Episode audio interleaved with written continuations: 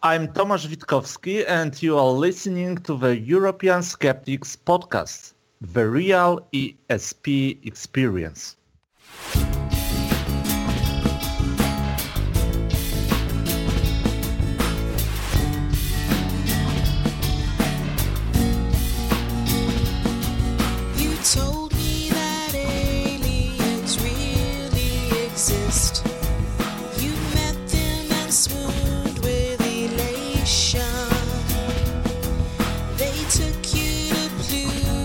You're listening to the ESP, the European Skeptics Podcast, an independent weekly show in support of European level actions within the skeptical movement.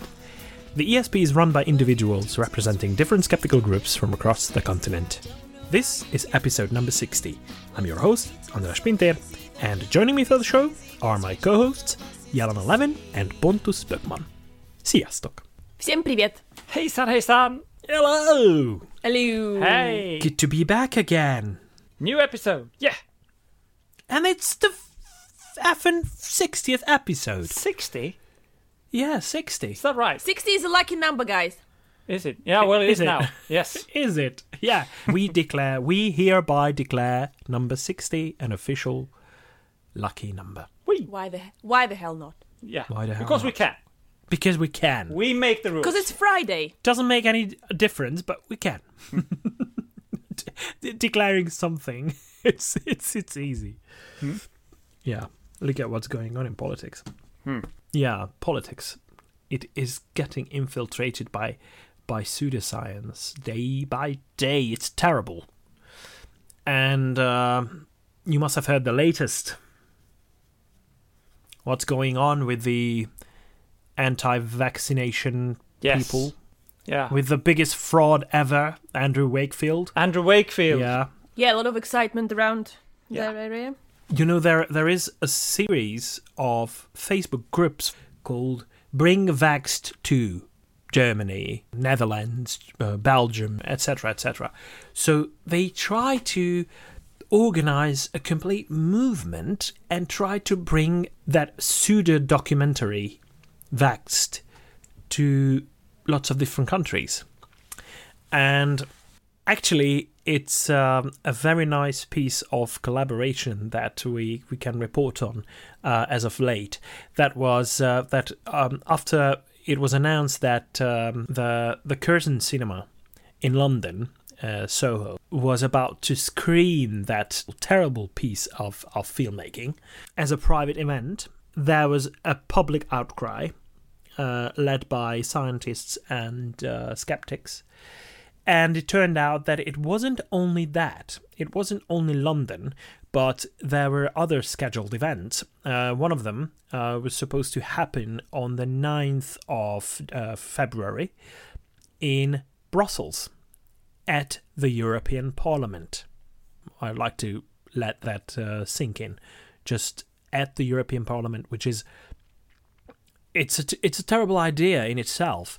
And there would have been um, uh, an event in Paris on the 13th of February. That, to our knowledge, is still going on. So, if so- anyone is listening from Paris, uh, please try to find out what's going on about that and uh, try to do everything you can to stop that event from happening because it's it's not censorship. It's not uh, don't think about that as as such because it's it's dangerous. What they're doing is not just a matter of of letting others express their opinions. It's about stopping a very harmful kind of pseudoscience from spreading. And It's- it, it's total lies as well. I mean, it's so Absolutely. yeah, it's so made up and and uh, biased and and and you know, it's it's it's not anything that you should listen to. But it's very hard if you don't know anything or you don't you know very little about the subject. It can look very convincing, but you know, if if you really know the facts and and what's behind it, it's it's terrible. And uh, I'm happy to report that uh, several European skeptical organizations have been involved in uh, trying to figure out what's going on and uh, and trying to to push for stopping it. And apparently, the the London event that would have taken place on um, the 14th of February, it got cancelled, and apparently the one one in Brussels is cancelled as well. Which which doesn't necessarily mean that a screening will not take place there. It means that the original venue is not gonna give room to to the screening of the movie and the the follow uh, follow up um, discussion and conversation. And I think that's a very good way of addressing these things. You know, you, you go to the venue who has booked these and you inform them. Yeah. This Yeah. is what you've booked. Are you sure that this is a message you want to promote? And very often they back out, and we've seen that before. In other, we had this. Uh, uh, what's his face? Uh, Brian Clement uh, last year. Yeah. And we stopped him in Stockholm, and and you you can you can do that. Inform the venue that this is not science. This is not facts. This is not real. You should really look at what you're promoting if you allow this to go on. And because of this being a very important thing to do, stopping the anti an, anti-vax movement uh, from from spreading uh, dangerous ideas, especially if if you are from from a certain European country, you should check out the website of the uh, European Forum for Vaccine Vigilance. Which is efvv.eu, but I'll, I'll put the, the link to the show notes. It's a surprisingly long list of countries where there are representatives of this uh, network. Um, unfortunately, there is one one from Hungary as well. Um, there is one in Sweden. There is one uh, in Lithuania, but uh, I I couldn't find any um, in Latvia. So you you don't have anything to feel ashamed of uh, um, in that regard, Jelena. That's not necessarily uh, uh, means that, that there aren't any anti-vaxxers. yeah, it's just uh, they're not part of this network. So do check out the the European Forum for Vaccine Vigilance. Uh, yeah, the subtitle of, of their website is "Vaccines and Vaccination Freedom of Choice." It's it's a terrible idea. It's it's like holding referendums on every single sophisticated and uh, complicated topic. Vaccines are not that complicated, but they require a certain amount of knowledge about things, how things work, how diseases work, and how they can be stopped in order to understand uh, the necessity of vaccination. So you have to vaccinate, otherwise, uh, all- hell is going to break loose. So, yeah, uh, this is where we are standing right now. Even um, organizations like Sense About Science uh, uh, were dealing with this, and uh, our good friend Fiona O'Leary as well. So we'll keep an eye out for uh, for these events, and please, uh, I'd like to ask uh, our listeners to do so as well. And uh, thanks to every everyone who's expressed their opinions and uh, and tried everything they could to to stop them. Uh, they might not be stopped forever. Um, they will probably take place somewhere else. But uh, yeah, try to do something about it. What else uh, has been happening lately? So the, there's going to be um, Darwin lecture next Friday that I'm attending, Friday the 10th of February. And Okay. it's something that British humanists uh, organize every year, and they invite a speaker over. And this year it will be Lawrence Krauss who will talk about cosmic natural selection. So I'm just mentioning it in details because I'm going to be there. Yeah, I know you're madly in love with Lawrence Krauss. So uh, yeah, Yeah. he's Yeah. he's a he's a good guy. And of course, we are linking to that event on our events uh, page. If you go to the esp.eu and you go to uh, events in Europe, you will see that we have, uh, I mean, at least a dozen events going on in the coming week. So, so go there and you'll find the links to the Darwin event as well. Yeah, and um, you can also get in touch with us by uh, following us on Twitter. Our Twitter handle is at espodcast underscore EU. You can email us. Our email address is info at theesp.eu. Or you can like us on Facebook. Also, if you get our, our podcast through iTunes, please don't forget to leave us a review. Hopefully, five star. Oh yeah, don't forget to leave us a five star review. just like, you know, just I'm leaving it out there, you know. and spread the word about our podcast. Okay. Also, I think um, it's about time for us to announce something else. Running a podcast comes with expenses as well. Um, so you do have the equipment, you you do have services that you have to pay for, like uh, hosting the podcast itself, hosting the website and stuff. So we would like to ask for your help, dear listeners. If you are willing to chip in a few euros, pounds, dollars, whatever um, is that you use in your country, we would really appreciate your help uh, with uh, running the the show, and uh, we could we could keep it up. So please uh, do that, and uh, if you have anything to spare, please go to the the website, the esp.eu, and you will find a donate button, and you can send us a little, uh, you know, token of your support for this uh, podcast. That would be very nice of you. Thank you very much in advance. And uh, this episode is going to be centered around an interview that we recorded. It's um, it's another interview that we've been planning to do for a long time. We we even had a couple of uh, failed attempts to to record it. Uh, Tomasz Witkowski uh, was very very kind, um, and uh, he he kept trying, but but but but sometimes we failed uh, to record it. But now finally we could do it. So it's here for you to listen to. So I think it's time for us to move on to that interview with Tomasz Witkowski. On every other episode, we interview a person representing an organization or project, either from a certain European country or stretching across borders. Today, our guest is Polish psychologist, skeptic, and science writer, science educator Tomasz Witkowski, who's the author of dozens of science papers as well as hundreds of popular science articles in the field of psychology.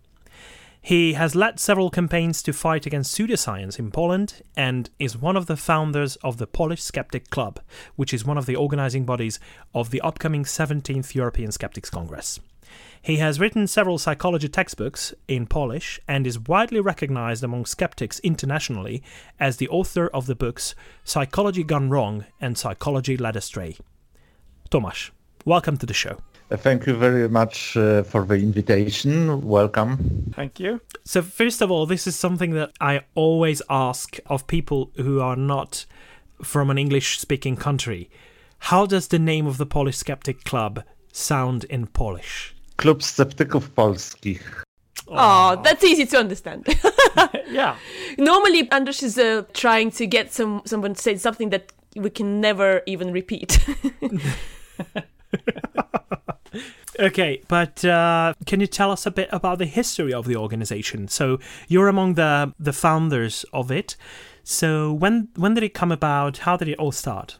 Uh, well, it started um, uh, at uh, 10 10 2010, um, uh, which is important da- date in our history. And uh, actually, we were uh, active as a skeptics uh, before we founded um, our organization. I mean, uh, most of us did something uh, uh, what usually skeptics uh, do, just uh, lecturing, just uh, popularizing uh, good science and debunking pseudoscience, uh, etc. And uh, uh, finally, uh, in 2010, after the Congress in Budapest, we decided to launch um, officially Polish Skeptics Club, which was um, connected with uh, 1023 campaign because we uh, we decided uh, we should do this um, uh, as most of Eu-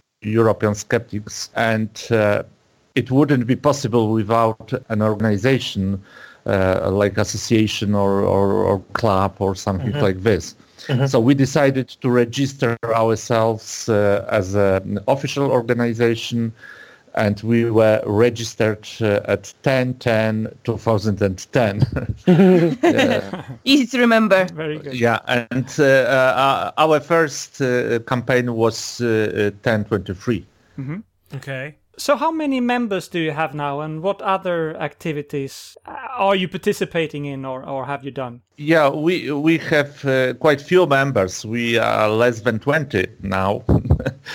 But uh, it is because uh, when we started our activity as a Polish Skeptics Club, uh, we thought uh, it would be good to create organization uh, rather uh, like a think tank than a, massive organization uh, um, for everybody.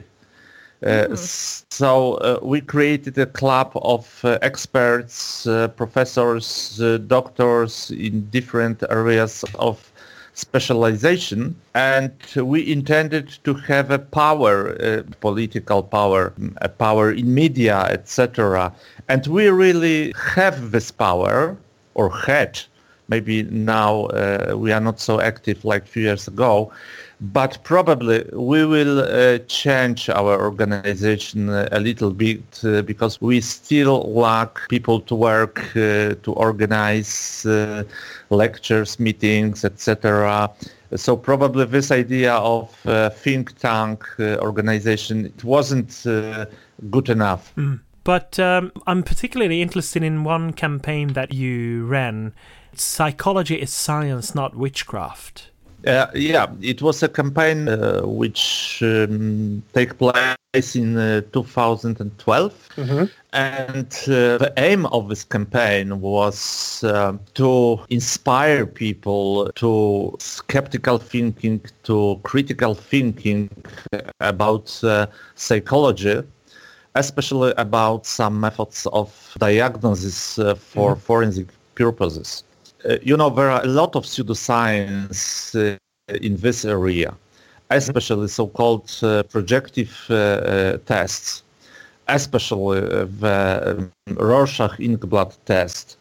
Uh, they are they have no value uh, or very little value, and they are still used uh, for forensic purposes we decided to concentrate uh, on the mm, Rorschach test because uh, uh, this test is very popular. Many people know it from movies, from books, etc. Many people know this bloods, and in our opinion, it's not fair for people to diagnose them with this um, almost 100-year-old test without any value. Yeah. So we created um, a lot of graphics, especially T-shirts with uh, the first uh, inkblot from this test. We published inkblots uh, in Polish Wikipedia with description uh, of mo- most popular answers, reactions for these uh, inkblots. And for this campaign, we engaged about uh, 140 people uh, in Poland. They wore uh, T-shirts with the sentence uh, "Psychology, science, not witchcraft," and with this graphic from uh, Rorschach test. Uh, and there were people, there were professors of psychology at universities, uh, psychologists in their workplaces, students, uh, and so on. And they wore uh, T-shirts uh, for three, four days. And we did a lot of lectures about it, and we were able to arrest um, an attention of public radio and public TV and some newspapers. And we started big discussion about uh, the value uh, of these methods. Uh, I realized that we were not succeed. I mean, these tests are still used, but I hope that many people had possibilities uh, to hear about uh, the value. Many lawyers discussed about them, and now it's not so obvious that uh, Rorschach test is a valuable uh, tool for diagnosing people in uh, courts uh, for forensic pur- purposes. Um, for those who are not familiar with that, can you briefly tell our listeners what the Rorschach test is? The Rorschach test is a so-called projective method. There are uh, several uh, symmetric inkblots, and the psychologist asks you what do you see when you are watching at uh, at these inkblots, um, and um, from uh, these answers, a psychologist can, uh, let's say, diagnose your uh, personality, uh, etc. And it was uh, idea of Rorschach, a man who started this idea at the beginning of uh, 20th century. But uh, it appeared after years of uh, research that it has no value, almost at all, or a very little value. According to Wikipedia, you're known for your unconventional campaigns uh, against pseudoscience. Um, what is unconventional about your attitude? Well, uh, maybe it's a kind of um, what people uh, think about uh, my actions. Uh, they are unconventional because usually scientists or skeptics do lectures, they write articles, they persuade uh, others. I try to do things which are not very conventional. Let's say an example could be my um, hoax. Uh, it was a paper which I published in Polish uh, Psychological Journal about non-existent therapy based on uh, false assumptions describing something uh, which doesn't exist, uh, which is psychobabble and uh, complete rubbish. Why uh, did I do this? Because, uh, you know, discussing with uh, editors was completely useless because I, I said them, you publish a lot of uh, uh, rubbish in your journal. They said, no, it's not a rubbish. It's maybe not uh, proved well, but it's interesting, important, and so on. So I decided to show them that they are prone to publish everything Yeah. just to just to sell this. And you know what they did? It was an improvement of my paper. They plagiarized papers from the internet and they added by themselves some uh, parts of this article. Wow. So they improved this pseudoscience uh, by themselves. Wow. And it was a big uh, discussion in Poland after uh, I debunked. Uh, of course, I debunked it uh, uh, one week after this article appeared in this magazine, and it was a big discussion. Uh, uh, some people hate me uh, till now after this uh, this hoax was published, but uh, many people said uh, it was very good, very unconventional because it opened eyes of uh, many readers, many normal people. Yeah. Yeah, Do you think anything changed um, with this particular uh, magazine when they approach their uh, publishing research? Yeah, it changed quite a lot. Just one year um, after my hoax was published, it was quite uh, long ago, uh, in 2007, a friend of mine, um, who is a psychologist as well, called me and asked uh, whether I sent uh, plagiarism to the journal. And I uh, said, I didn't send any article to your journal. And he explained me, you know, uh, we identified one paper sent to our journal that it is uh, pure plagiarism. And we thought you are trying to make another, jo- another Yeah. hoax, another joke. So what changed? Even if it was uh, for one, two or three years, some editors uh, were much more careful about such things than before. They they were afraid about uh, hoaxes, about plagiarisms, uh, and so on, so on.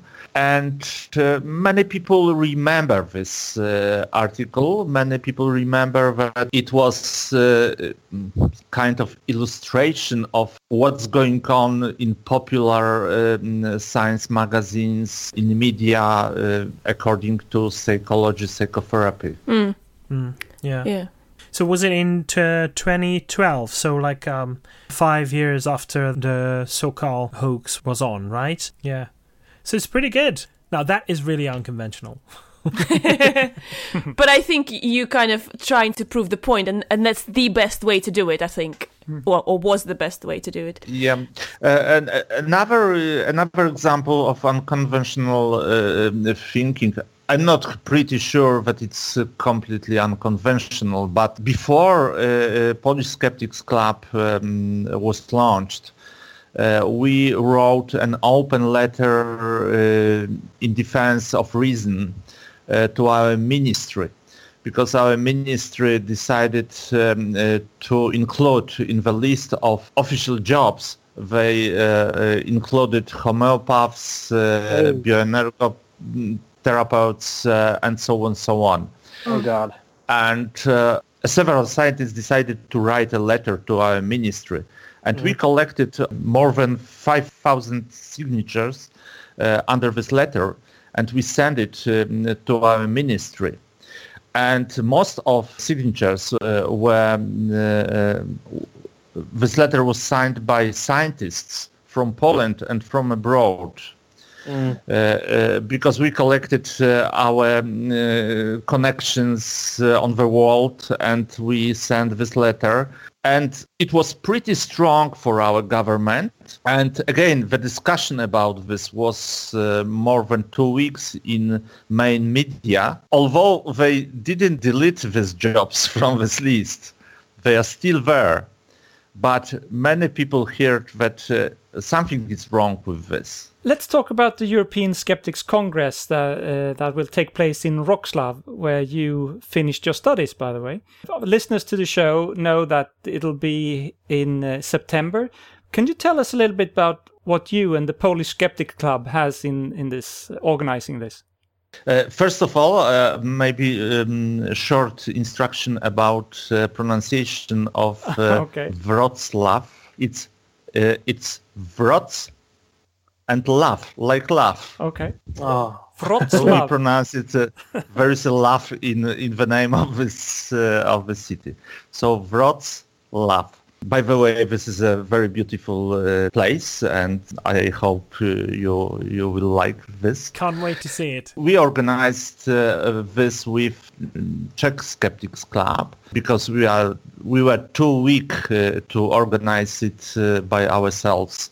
Uh, first of all, we uh, provided a venue for this uh, congress, uh, which is very nice building uh, at the University of Wrocław. And we provide uh, volunteers and organization of everything what will held during Congress. But we also discuss with our Czech friends program speakers and so on, so on. And of course, we are looking for sponsors all the time. we are trying to um, uh, engage our institutions. Uh, just a week ago, we get an information that uh, the mayor of Wrocław uh, become a honorary patron of uh, the Congress, uh, as well as a Copernicus Center of Science from Warsaw, which is a very well-known institution in Poland and they also will come with uh, an exhibition uh, about a mind, uh, very interesting one exhibition. Uh, so uh, we we try to enrich this congress as much as possible and to deal with all these practical uh, issues, you know, very simple like coffee, tea, catering, and so on, so on. So nice to hear the name of Copernicus. Uh, obviously, it's important for Poland because he was Polish, right? Yeah, yeah. How big uh, big a congress are you expecting this year? Uh, you know, we have a hall for 550 people, and I hope to fill this hall. Yes. Let's try to do that. Maybe I'm too ambitious, but I hope to do this. No, anyone who's listening to this, please consider buying a ticket. Obviously, the the link will be um, on the show notes following the release of the show, and come and meet everyone uh, there. It's gonna be lots of fun, lots of skeptics, brilliant people from across Europe. I, I do recommend attending that conference. What is uh, unusual during this Congress uh, and what um, uh, we are doing now, it's um, two parallel programs because uh, till now uh, the Congress was for skeptics. It, sometimes it was convincing, con- convinced. Uh, we know all these jokes about homeopaths, about alternative medicine, and so on, and so on. We we laugh at them. Etc. Class- classical Uh, preaching to the choir. yeah. Uh, and what we decided to do, uh, we decided to go a little outside. So um, uh, the main program for the Congress will be like usual uh, for skeptics, but there will be two parallel programs, one for uh, children.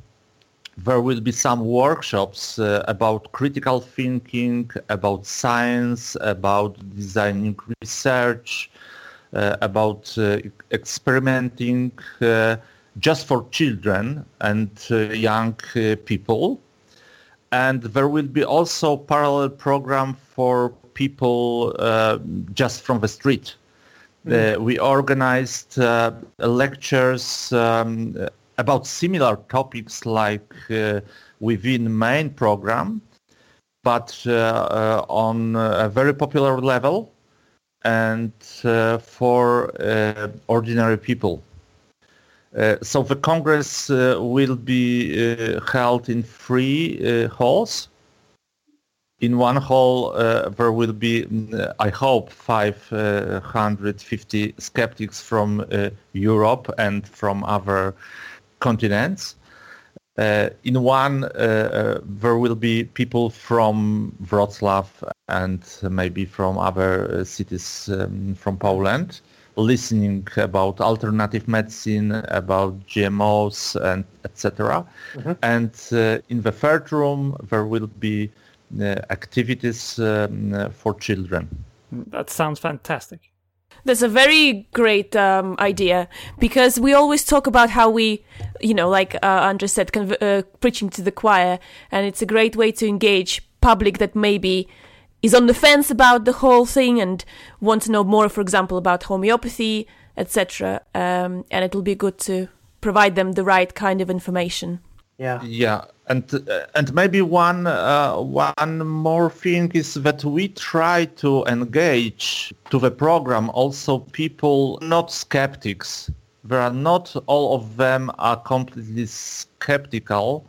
Uh, uh, to discuss with them a little bit. So we invited a Catholic um, uh, astronomer as well to discuss uh, in the panel um, about science and religion. Uh, we invited people who were um, against GMOs, etc. So we uh, want to make these um, discussions a little more uh, alive, uh, uh, a little more active, uh, and try to engage this uh, critical thinking on the opposite side um, of our thinking. Very good. Excellent. Yeah, excellent. The the other thing that uh, that interests me is uh, how much uh, of the conference um, will be about uh, psychology and uh, myths in uh, popular psychology. I'm really hoping to hear you um, give giving a talk, but uh, it was recently published that uh, Scott Lilienfeld will be among the speakers as well. Yes, of course. Psychology is my my subject, um, and I um, insisted uh, include psychology in this. Okay. That will be not so uh, much psychology. Don't afraid. Um, but will be only one session of a few psychologists, and uh, that will be talk uh, given by Scott Lilienfeld, as you noticed, and by uh, Susan Blackmore. Mm, yeah. Uh, you know her probably very well, Yep. uh, and uh, by um, one Czech uh, psychologist. Uh, I will not give a lecture because you know I, I think when I'm organizer and um, it's not a place for me to give a lecture. I will give a lecture at uh, another uh, congress in different country. Uh, it's a place for other people. Uh, I'm a host, so uh, I will not take time for discussion, et- et- etc. I'm convinced uh, it should work like uh, like this. But apart from psychology, uh, parapsychology, um, uh, um, skeptical psychology, there will be also um, a session uh, with a very interesting subject um, uh, which was absent uh, till now, which is growing in popularity. It is uh, exorcisms. Oh yeah. Uh, uh, we will show a, a documentary about exorcisms and uh, we will discuss with uh, the director of this film and we will show some aspects of this phenomenon which is very interesting and still growing. Could you tell us a little bit about your books, Psychology Gone Wrong and Psychology Led Astray? Uh, yeah, uh, Psychology Gone Wrong and Psychology Led Astray. Are two books from my uh, planned trilogy. I plan to, to publish another f- third book uh, about psychology, about dark sides of psychology. When I started to write this book, uh, I just wanted to uh, just to clarify uh, some uh, aspects of psychology. But when I started to gather materials for this book, it appeared that uh, it's a huge, huge amount of pseudoscience and uh, such things in psychology. And during uh, writing, I I realized that uh, I will never finish this book. So I decided to divide it books. but uh, I still have uh, a lot of material to write about pseudoscience uh, within psychology, both uh, scientific psychology or so-called scientific psychology and uh, in applied psychology. Uh, a, a lot of psychology is applied psychology. It's quite close to reality, to everyday life. And um, especially in this area, there are a lot of uh, pseudoscience. And this pseudoscience is accepted at universities as well, worldwide, not only in Poland. Uh, probably in such countries like Poland, Hungary, former communist countries, uh, much more. Uh, but I also found a lot of uh, pseudoscience in Great Britain, in the United States, uh, etc. So that's actually in the in the curriculum of uh, certain universities that that they they actually teach pseudoscientific. Yeah. Uh, ideas? Yes, Oh, yes, okay. yes. Let's say uh, psychoanalysis. mm, yeah. Psychoanalysis is a pseudoscience. Uh, it's a theory without evidence, without enough evidence, uh, empirical evidence. It's still pseudoscience. And this, uh, psychoanalysis is, uh, is taught at many universities And yet in Europe. and yet it's uh, it's still even though you say as as an insider you say that it's uh, pseudoscience in popular belief i think it's widely thought to be real Yeah. yeah It's Yeah. popularized by, by, by movies, by media. Yeah. Uh, And by many books. And by, to- by, by many books as well. Yeah, of course, of course, and uh, but it's not only not only one pseudoscience. Maybe psychoanalysis is the oldest one, but uh, neurolinguistic programming, let's say, uh, or such uh, similar conceptions like uh, uh, Bert Hellinger conception of therapy. Uh, there are plenty of uh, of very new ideas uh, which are very popular and pure pseudoscience. Could you explain to us what uh, NLP is, or neuro-linguistic programming? it's a concept uh, who started uh, in a very good uh, way. Two scientists, um, one was uh, linguists and uh, another one was psychologist. They started to observe uh, the best uh, psychotherapists uh, uh, working in 70s, in 60s, 70s and they decided when they connect all the best practices of best of these best psychotherapists, uh, they would be able to create uh, such pure, excellent psychotherapy. And it was a very good idea. They started from obs- observations, but after that, they created assumptions and uh, they started to use them without this phase of uh, experiments of empirical uh, validation. So they jump, uh, jumped from uh, uh, theory based on observations just to practice without any verification. It became very popular because it's formulated uh, in a very easy way and it still transforms. So when I uh, criticize uh, neurolinguistic programming, uh, basic assumptions from 70s, I usually hear, uh, well, now uh, neurolinguistic programming is something very different. It's not the same what it was in 70s. When I criticize what was in uh, 90s, they say, okay, we are far away from um, what we were talking about uh, this. Mm, So it's it's difficult to even to criticize, but but it's a typical strategy for pseudoscience.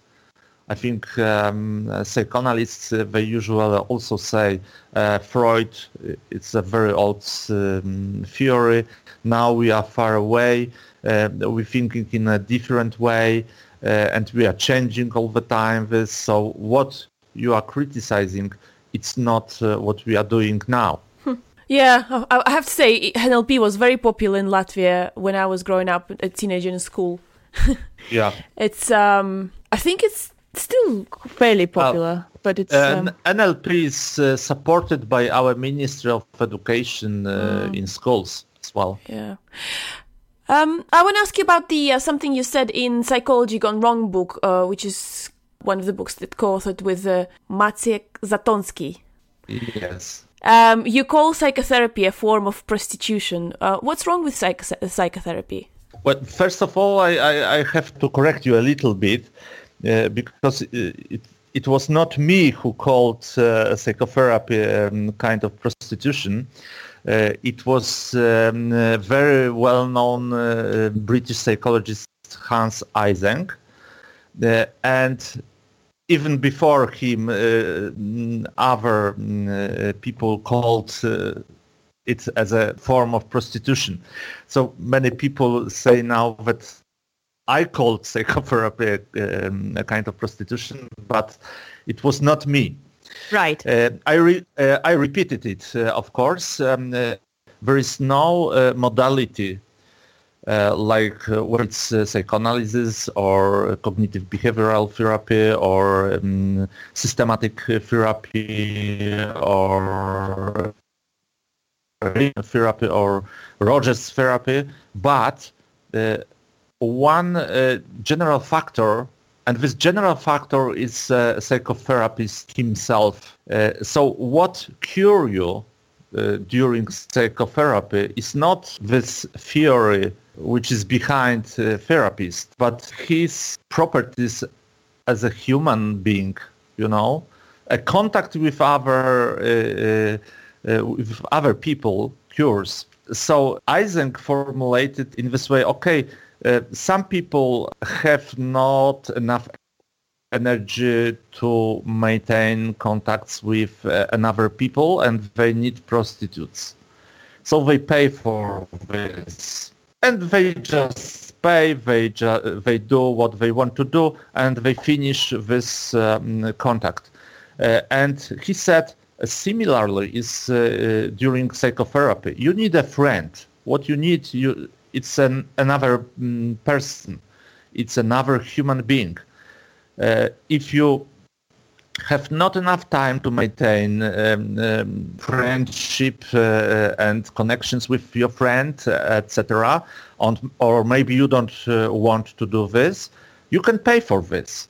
You come to psychotherapist, you pay for this, uh, you take what you need to take, and you finish this connection, this uh, relation, and it reminds uh, prostitution. But when he was uh, talking about it, he was not thinking uh, um, in a bad way about this. He just wanted to point uh, what is the main uh, meaning of psychotherapy. All right. I think it's um it's important to make this absolutely clear. So basically, you're not saying that when someone sees a psychotherapist with a prob with uh, with uh, their problems, um, it's absolutely useless and it doesn't do anything good. So it's not what you're implying. It's it's it's then it's what what you're implying is that it's basically something that there is there is a human need of talking to another person and that is something that a psychotherapist can provide instead of you talking to your your friends about your problems. You know, we, in psychotherapy, this is a very complicated uh, subject because um, we use this word for um, uh, treating people uh, who are mentally ill, really uh, seriously mentally ill. Yeah. And we uh, use this term for um, just talking about sense of life, uh, about um, a lack of goals in my life, uh, uh, about uh, a little emptiness, about that I, sometimes I'm a, a little bit sad, uh, um, especially in autumn.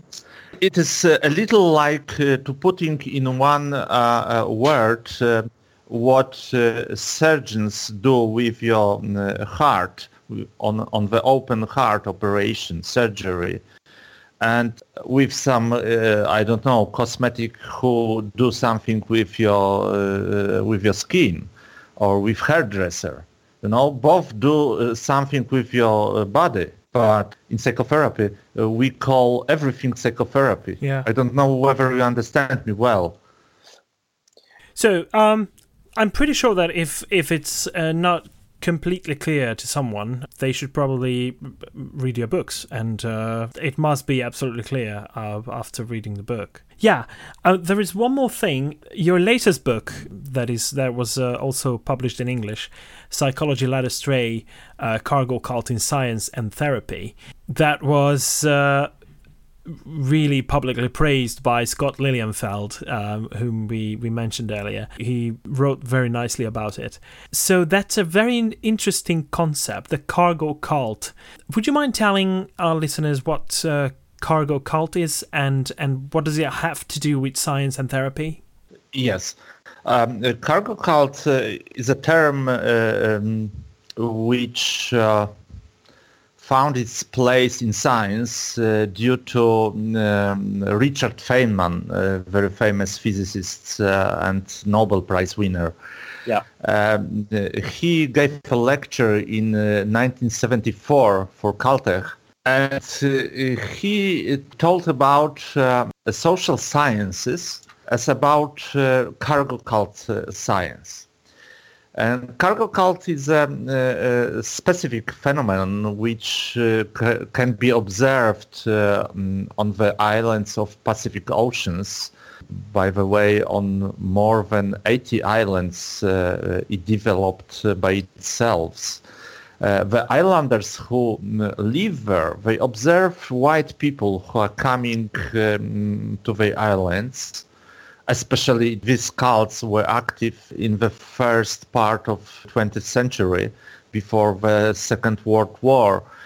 Uh, when soldiers became on the islands they started to build uh, military bases uh, harbors uh, uh, airports uh, etc and islanders observed these people they observed planes which were completely unknown for them and they came to the conclusion that uh, uh, they must be uh, coming from gods that uh, if they will repeat what white people do they will be sent uh, also so many goods uh, by planes. And they started to build radio stations uh, using uh, uh, wood uh, for antennas and uh, cane, etc.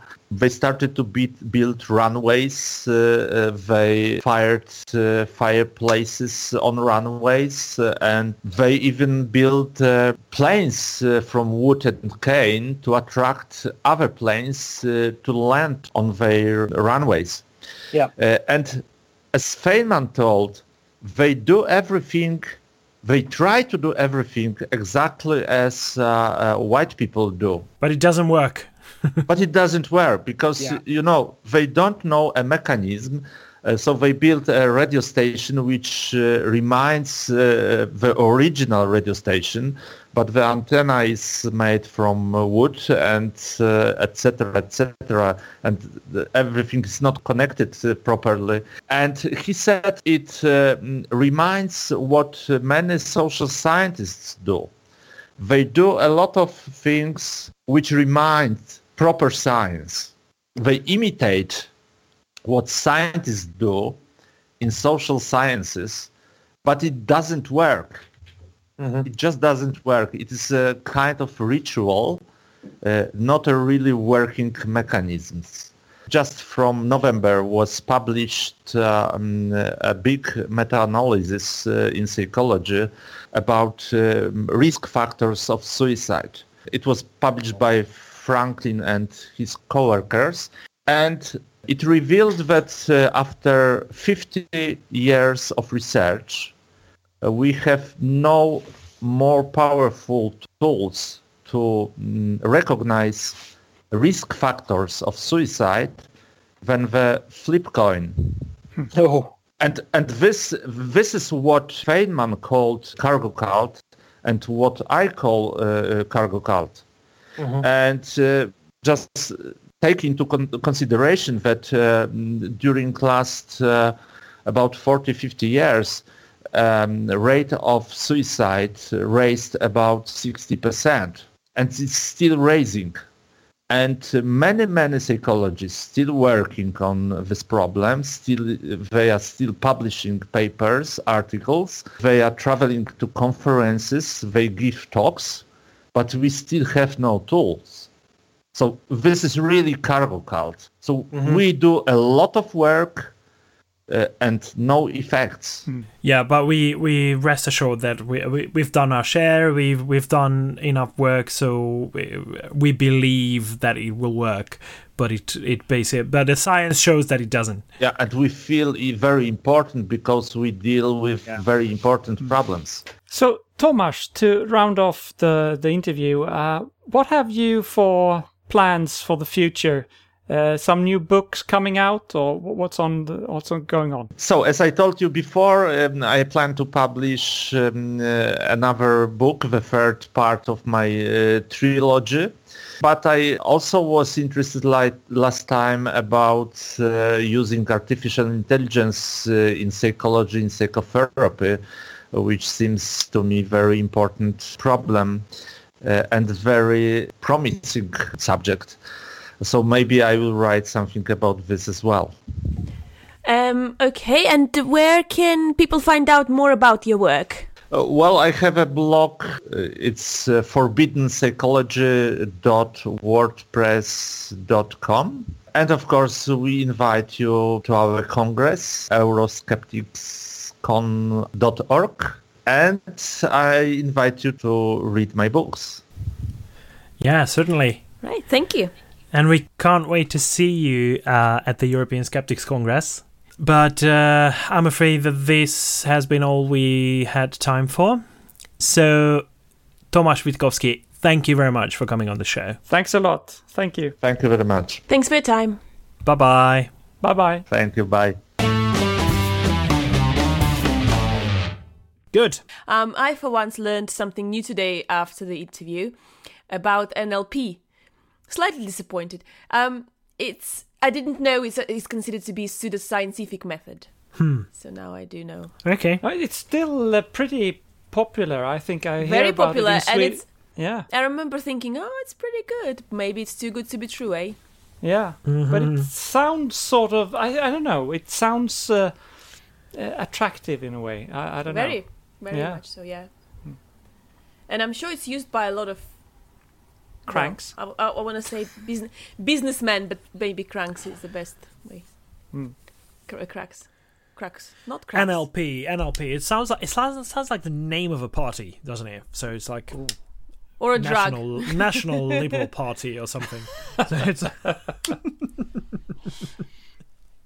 yeah, but uh, or or a receptor.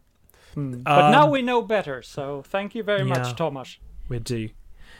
And uh, yeah, I do recommend everyone to to read the books. Um, hopefully, that is not a promise because it's it doesn't come from uh, from Tomasz hips- himself, but. Um, I really hope that uh, he'll have a couple of uh, copies of the book uh, at the European Skeptics Congress. Or if you have a copy of the book, yeah, bring it along and uh, Get it I'm signed. pretty sure he's be- he's Yeah. going to be happy to sign it. Yeah. Absolutely. Yeah, that's again, that's not a promise. He's going to be a very busy man at the conference, so approach him with caution. Really looking forward to the European Skeptics Congress, by the way. And uh, there's still a lot of time for, for everyone to buy your tickets. And don't forget the extra uh, services that were um, mentioned by Claire Klingenberg.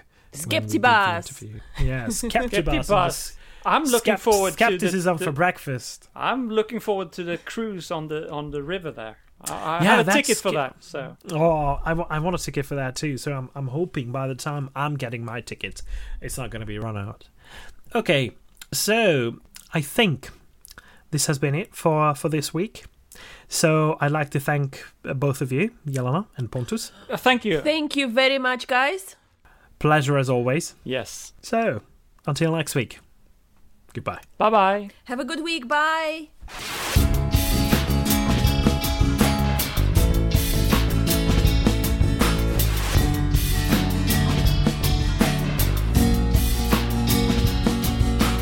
Told This- me that aliens really exist.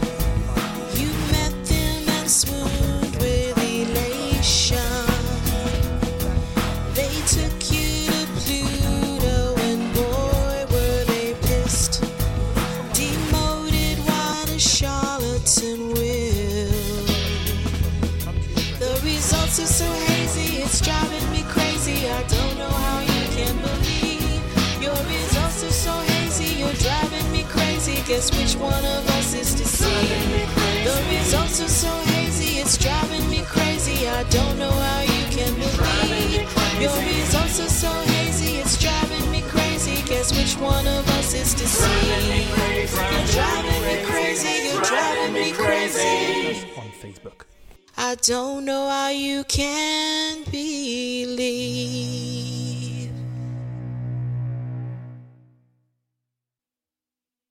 And uh, our Twitter handle is uh, um, What is it, Jelena? What, what is our Twitter handle? because our Twitter our Twitter handle doesn't doesn't make any sense. After 60 episodes, maybe it's changed.